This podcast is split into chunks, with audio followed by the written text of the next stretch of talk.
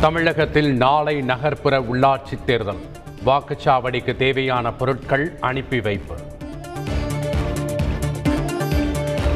நகர்ப்புற உள்ளாட்சி தேர்தலை நியாயமாகவும் நேர்மையாகவும் நடத்த நடவடிக்கை.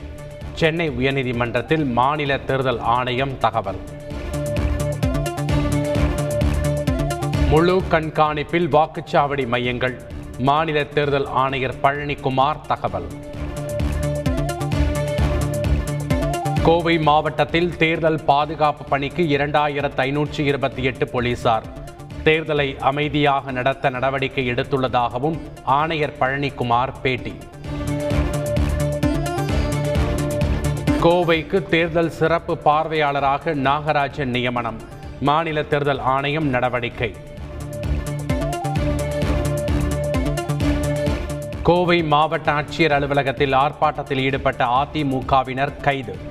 சொந்த ஜாமீனில் அனைவரும் விடுவிப்பு. கோவை அதிமுக பிரமுகர்கள் மீது பொய் வழக்கு போடுவதாக எடப்பாடி பழனிசாமி குற்றச்சாட்டு. ஜனநாயக முறைப்படி தேர்தலை நடத்த ஆணையம் நடவடிக்கை எடுக்க வேண்டும் எனவும் கோரிக்கை. திமுக மீது எடப்பாடி பழனிசாமி பொய்யான குற்றச்சாட்டுகளை முன்வைப்பதாக ஆர் எஸ் பாரதி பதிலடி. தோல்வியை உணர்ந்தே அதிமுகவினர் முன்கூட்டியே காரணங்களை தேடி அலைவதாகவும் விமர்சனம். கூடங்குளத்தில் அணுக்கழிவு சேகரிப்பு மையம் அமைப்பதை கைவிட வேண்டும். பிரதமர் நரேந்திர மோடிக்கு முதலமைச்சர் ஸ்டாலின் கடிதம்.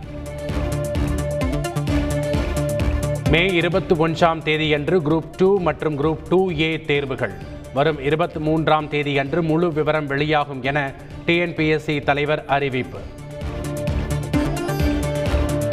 ஆசிரியர்களின் நடத்தைகளை கண்காணித்து உயரதிகாரிகளுக்கு அறிக்கை அனுப்ப வேண்டும். உயர்நீதிமன்ற மதுரை கிளை உத்தரவு.